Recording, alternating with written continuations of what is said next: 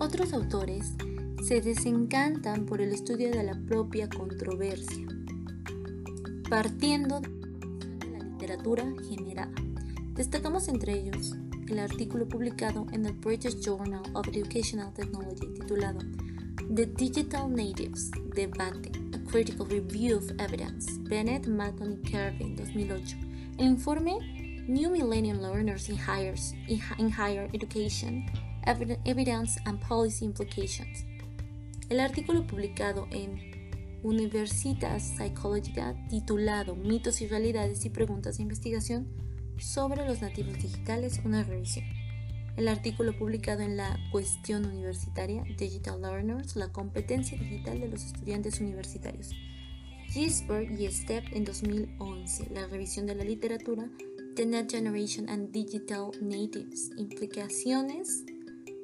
Uh, implications for Higher Education, Christopher Jones y Shao 2011, y el artículo basado en una revisión de literatura Let's Talk About Digital Learners in the Digital Era, Gallardo, Echnik, Márquez Molías, Bullen y Strichvos 2015. Aparte de una exhaustiva bibliografía, las publicaciones mencionadas ofrecen em, en su conjunto información suficiente para disponer de una visión general y completa del debate que nos ocupa desde sus inicios hasta mediados de la segunda década de nuestro siglo.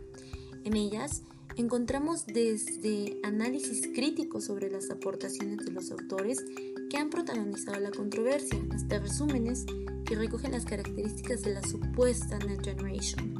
sin olvidar recopilaciones terminológicas correspondientes a los distintos enfoques que han ido apareciendo y, como en el caso de Bennett 2012, eh, incluso reflexiones sobre las causas de la polémica y su fundamentación teórica. Del análisis de las aportaciones mencionadas se desprende la existencia de dos visiones contrapuestas que intentan explicar las características y el comportamiento de los aprendices digitales las correspondientes al mito del factor generacional